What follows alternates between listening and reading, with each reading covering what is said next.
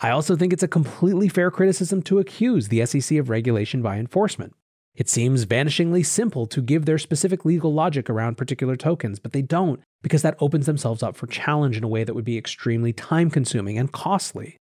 They seem content to move on their merry way, going after the biggest infringers and supporting the agenda of others like the Treasury Department. Which makes me increasingly think that the issue isn't Gensler or the SEC being out to get crypto, but instead just the simple lethargy of bureaucrats. Welcome back to The Breakdown with me, NLW. It's a daily podcast on macro, Bitcoin, and the big picture power shifts remaking our world. The Breakdown is sponsored by NYDIG and produced and distributed by Coindesk. What's going on, guys? It is Wednesday, October 6th, and today we are talking about why it's clear now, or it seems clear at least, that Gary Gensler's SEC has no plans to ban crypto. Now, in some ways, this is a silly theme for a show. First of all, there's not really been much of a concerted call to ban crypto. Certainly, there is a huge amount of regulatory discussion around it right now. But also, especially when it comes to Bitcoin, it's pretty clear that there's no real way to ban it. You can only ban your citizens from the Bitcoin network. That's what we're seeing in China. But of course, it is the example of China that has people asking this question, concerned with this question right now. Is it the US government's intention to eliminate access to these new technologies for its citizens? Folks like Ray Dalio have continued to say that as they got big enough, of course the government would bring the ban hammer down. But over the last week, there have been a couple high profile testimonies from important macro political economic figures that have suggested that that is not the route that the US is going. The first, of course, came last week during questioning of Jerome Powell, the Federal Reserve Chairman. Congressman Ted Budd from North Carolina pointed to comments that Jay Powell had made over the summer, that one of the things that recommended a central bank digital currency to him is that it would negate a lot of the uses of cryptocurrencies and other private digital currencies. Powell said that even in that moment when he gave that answer back in the summer, he knew he had misspoken, and that what he was saying is that digital currencies could do a lot of the things that people were excited about, but that didn't mean that he meant that he thought we should be trying to get rid of those digital currencies. Well, yesterday it was Gary Gensler, the SEC chair's turn to have that sort of discussion with Congress. Let's listen first to Congressman Ted Budd again, who brought the same line of questioning that he gave to Powell to Gary Gensler. China's been on a war path against cryptocurrencies, it seems, since 2013. And we've seen them implement bans on mining, initial coin offerings, uh, cryptocurrency exchanges, and in their most recent move, an outright ban on cryptocurrencies themselves. So, uh, Chairman, do you support what China has done, and is the SEC planning on implementing similar bans? Um, I'm familiar with a number of the things that you mentioned in terms of the People's Republic of China. I think our uh, uh approach is is really quite different, uh, and uh, it's a matter of how do we get this field within the investor and consumer protection that we have, and also working with bank regulators and, and others. Uh, uh, how do we ensure that the Treasury Department has it within any money laundering, the tax compliance, and of course the financial stability issues that stablecoins could raise as well but no bans that you're interested in implementing via the SEC, uh, as uh, China has done, really to funnel everyone through uh, their own digital currency. No, I, I mean I, that would be up to Congress. The way that I read this testimony is basically that Gensler is saying, look, I am going to force this industry into the public policy framework, at least around the parts that touch my mandate, come hell or high water. But that is still categorically different than banning. And yes, it is weird in some ways that we have to make sure that our banning butts are covered, but that's where we are. I don't think that the Bitcoin market going up is exclusively related to that testimony, but I do think it affirms what we were discussing in last week's show why this autumn seems like it could be a good one for Bitcoin. Hearing high profile public figures say that they're not intending to try to ban it resets or confirms what the base of the worst type of action they might take would be. Now, I do want to also flag that last line where he says that would be up to Congress. It's not particularly confidence inspiring, but I also think there is a larger meaning to it, which we'll circle back to towards the end of the show. Representative Tom Emmer, another member of the Congressional Blockchain Caucus, brought some heat to Gensler as well.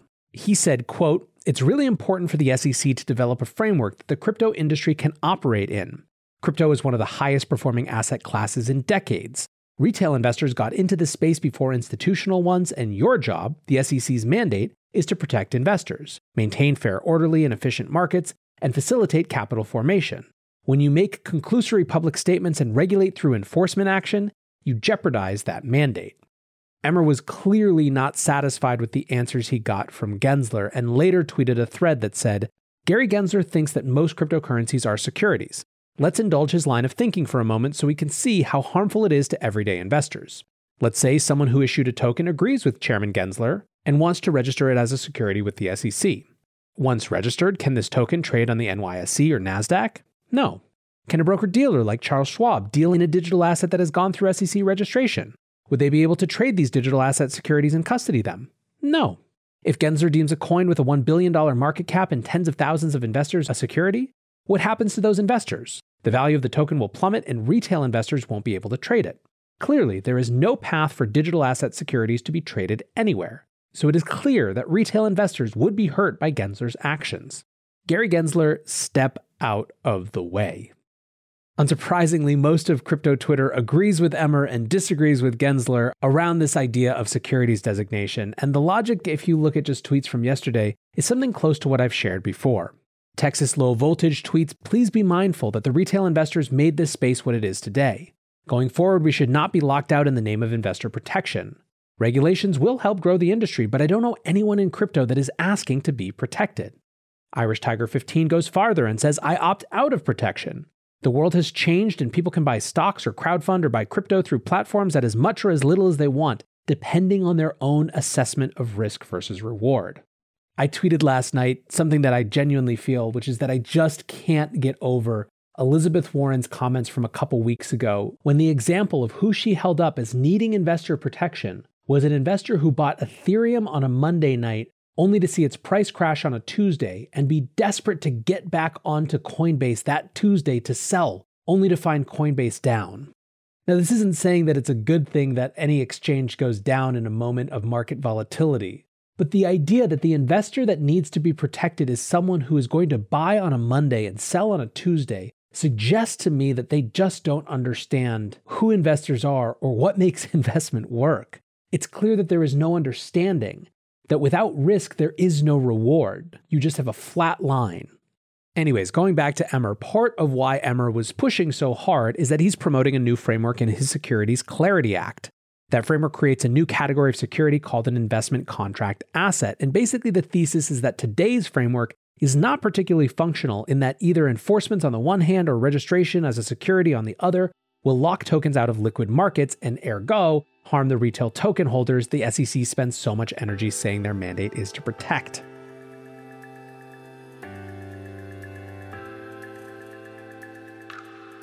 This podcast is sponsored by NYDIG the institutional grade platform dedicated to building a more inclusive financial system through Bitcoin. To find out more about NYDIG and their mission to bring Bitcoin to all, go to NYDIG.com slash NLW.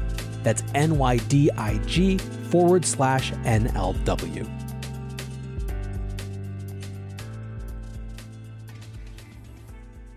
Emmer is not the only one pushing a different type of regulatory framework. There was another representative also putting Gensler's feet to the fire and that was Republican leader of the House Financial Services Committee, Patrick McHenry. Let's listen to a clip of their conversation regarding Hester Peirce's safe harbor proposal. You know, as you noted back in 2018, you, you noted in your testimony that at the time the SEC did not view Bitcoin and Ether as securities. Is that still your view?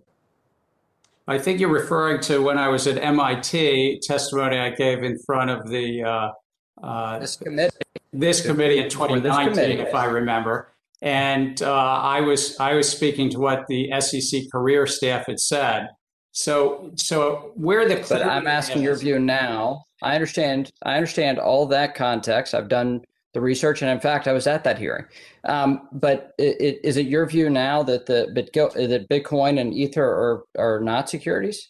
No, I, I, am not going to get into any one token, but I think the securities laws are quite clear. If you're raising money from somebody else, and that's something the, the investing public believes that they anticipate or have a reasonable anticipation of profits based on the efforts of others, that fits within the securities law. And so, okay, and that's why today, along those along those same lines, Chairman Gensler, along those same lines, that's why I introduced uh, the Clarity for Digital Tokens Act uh, with uh, Representative Davidson and Budd, uh, based on Commissioner Peirce's uh, digital token safe harbor proposal. I asked about this before. Uh, have you had a chance to review her her proposal?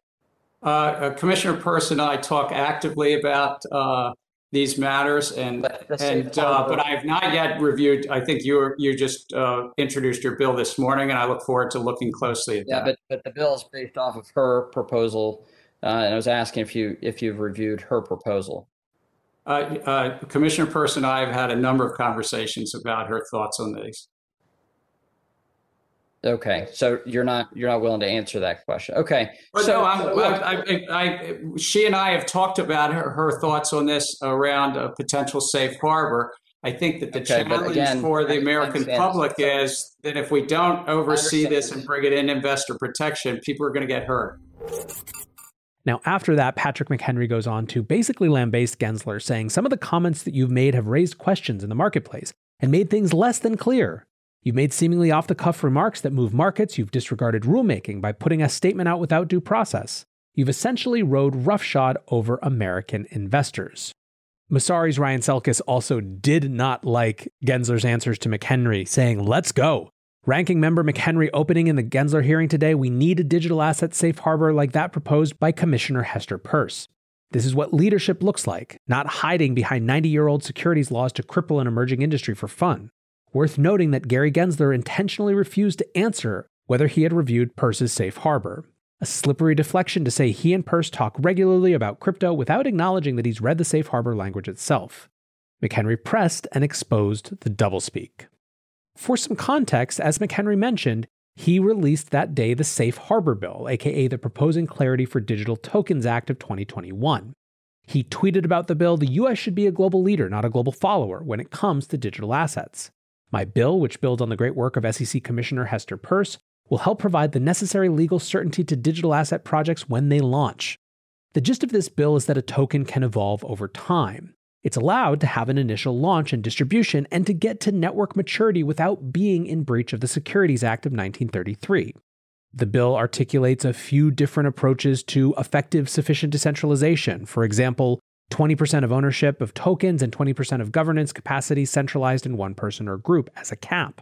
It would come with a public disclosure of a bunch of things, including source code, transaction history access instructions, token economics, plan of development towards decentralization, list of prior token sales, initial team identities and token holdings, list of exchanges that trade token, list of related party transactions. And when all this was released, the token would have a three year window, after which the development team would have to offer a specific legal analysis that if they failed, they would have to register as a security.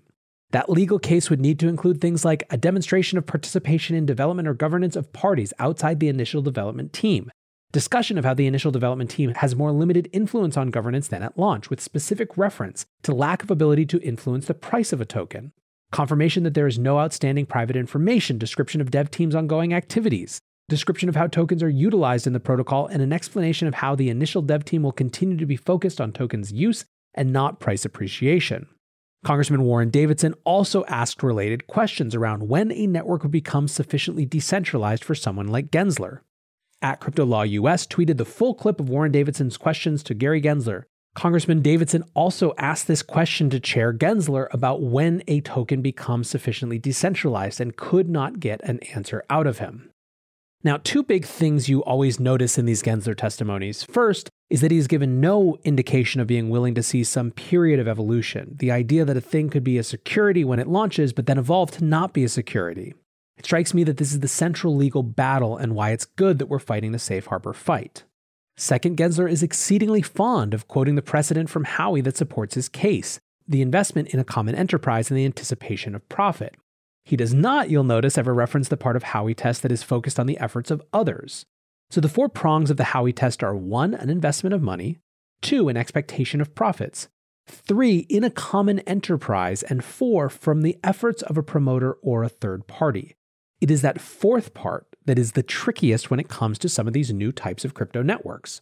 The fourth part assumes that the people who are buying tokens don't have involvement in creating the network, in maintaining the network, in making the network what it is, that they have no hand in the common enterprise. And this is where it gets complicated.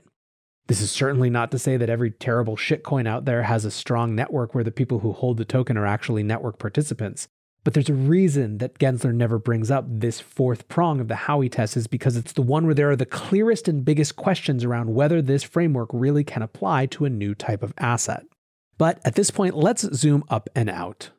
The SEC has been the office with the greatest scrutiny from crypto for the last half decade because it has said everything is a security and it hasn't been willing to engage with proposals like the safe harbor. Basically, they've been up in our face, so we've been up in theirs. The reality is, is that there are many, many regulatory bodies who have a big hand in crypto. How many of us really started to get to know what the Office of the Comptroller of the Currency did only last year when Brian Brooks, the former general counsel of Coinbase, went in and actually started making it work for the crypto industry, at least for a time? Now, when it comes to the SEC, I clearly have issues with the way we think about investor protections, or rather, they think about investor protections. Anyone who's listened to this show for more than one or two definitely has heard that. I also think it's a completely fair criticism to accuse the SEC of regulation by enforcement. It seems vanishingly simple to give their specific legal logic around particular tokens, but they don't because that opens themselves up for challenge in a way that would be extremely time consuming and costly. They seem content to move on their merry way, going after the biggest infringers and supporting the agenda of others like the Treasury Department. Which makes me increasingly think that the issue isn't Gensler or the SEC being out to get crypto, but instead just the simple lethargy of bureaucrats. He's basically saying in every testimony look, they all look like securities to me. If you don't think so, Congress, you go figure it out and then tell me what to do. Now, a cynical take is that he's not doing the work to engage with alternative thinking about all of this, such as that of Commissioner Hester Peirce. A charitable take, though, is that Gensler is right that ultimately it's the job of Congress to decide on new frameworks for these types of significant changes. Indeed, that's why it was so frustrating during the infrastructure bill process when we learned that it was the not so invisible hand of the Treasury Department having their way with this bill that was supposed to be written by elected officials, elected officials who are accountable to their constituencies, rather than appointed officials who are not. Look, there are bills clearly everywhere now with new approaches to how we regulate crypto that are running through Congress, but the issue is getting them voted upon. If we want Patrick McHenry's bills or Tom Emmer's bills to actually get a fair shake, we have to engage with the political process. That's just the only way. Otherwise, all we have are the bureaucrats, the folks who are going to rule their specific little part of the world based on their specific little mandate. That's clearly suboptimal. So I hope we have a chance to actually debate this in a much bigger way and on a much bigger stage. For now, guys, I appreciate you listening. And until tomorrow, be safe and take care of each other. Peace.